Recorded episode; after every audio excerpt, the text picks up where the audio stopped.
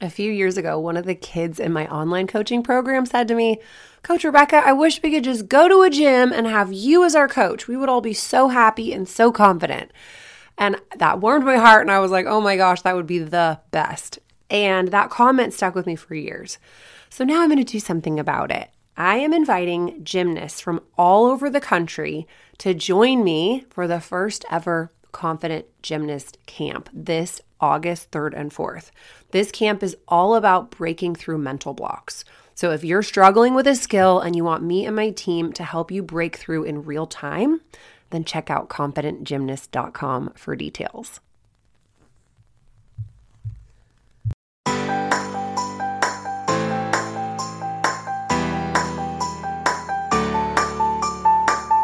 Guys. On today's podcast, I'm going to be talking about how to have the best competition season ever. And I'm going to go into some details about what separates elite athletes from Olympic medalists and give you some quick tips that will help you shine when the pressure is on. And if you are ready to really up level your mental game, this season, I want to invite you to a free five day challenge that we're doing at the first of the year. It's going to be five minute actionable challenge activities that will completely change the way you approach this season for the better. So, if you are all in on up leveling your mental game in 2024, be sure to register for that at completeperformancecoaching.com slash challenge. And now here we go.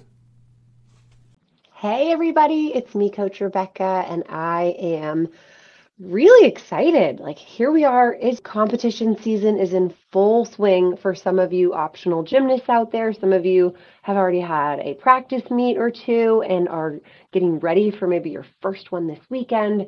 I know lots of kids who are really excited and lots of kids who are freaking out. So, Today, I want to talk to you about how to switch on the mindset of a champion. Now, I don't mean go train your mind and sit at a Buddhist monastery for the next six months and then eventually you'll get there. No, I'm talking about tiny little adjustments that you can make to your mindset, the way you see the world, the way you see yourself in your training, that can instantly make your mind more ready to get out there and you know do some amazing things this year so I'm going to give you some quick tips today, and then I have an announcement at the end. So stick around. This is going to be quick. I know you're busy. Um, but so first, I want to talk about what separates the best athletes from the top athletes. Okay, like the the elite gymnast versus the Olympic gold medalist gymnast. Now, what I what I mean by that is there are so many great athletes. There is so much talent, there is so much hard work out there. There are some seriously great athletes in this world, and you or your athlete might be one of them. But the difference is what happens between the ears on competition day. Because it doesn't matter how physically prepared you are, if your mind isn't on board for success, you have inconsistencies you know, you see this in the best of the best. And there's a quote that's been attributed to uh, Mark Spitz, who's an Olympic swimmer, and I think there's been like a bunch of other athletes who have said this quote. But they say that in in training and practice, gymnastics is 90% physical, 10% mental, or swimming 90% physical, 10% mental. Okay, I would I would agree to differ with that um, with gymnastics because it's extremely mental all the time. But then when you get into competition, it's 10% physical, 90% mental. Now there's there isn't research to back this up, but I believe that that's the case. That you're in there training your body, you are building your muscle memory, you are working hard, you're you're executing incredible amounts of effort to train your body for competition. When you show up at competition, you're no longer learning anything new. You're not putting that massive amount of effort out like you do when you're conditioning or when you're doing lots and lots of reps. You go out and you compete for four minutes. And what really makes makes or breaks it is what's happening in your mind. So I I always think back to Aly Raisman and Simone Biles and Gabby Douglas, you know, that incredible team of gymnasts that walked out at the Rio Olympics in 2016 there was an interview done with those girls after those women and they said we had already won each of them, we had already won. We were already world champions. Now, I don't mean that they had previously won, which, yes, they had, but they already knew when they set foot on that competition floor in Rio, we are the world champions. There was no doubt. There was unshakable self belief.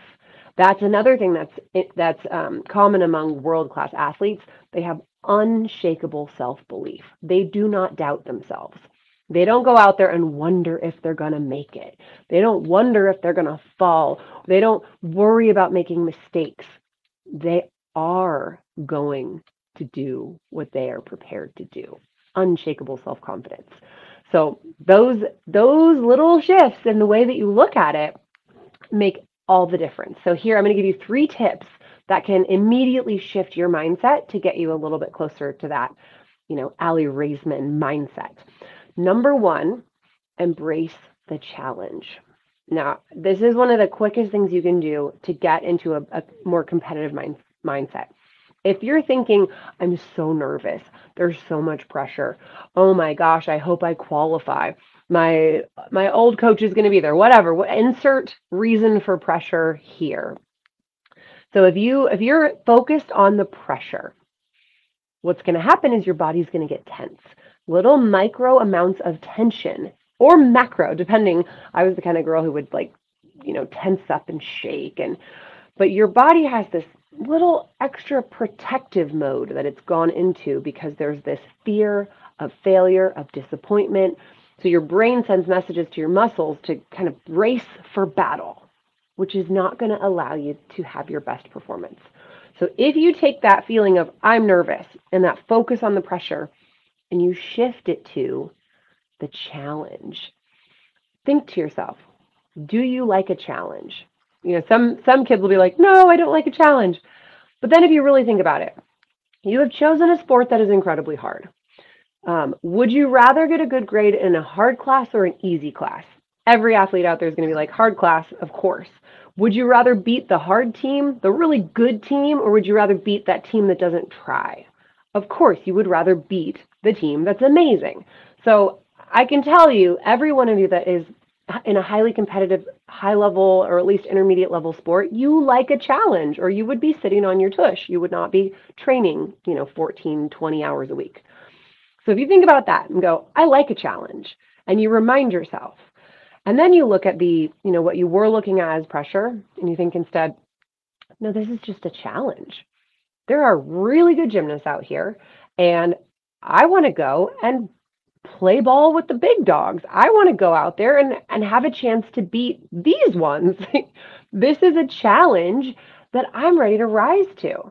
Maybe the challenge is you're coming back from a mental block or an injury and you haven't had the number of reps that you would have liked. Okay, you like a challenge? Let's go get that challenge. So, just embracing the challenge is going to make a huge difference in how you're able to hit that competition floor. Tip number two stay in the moment.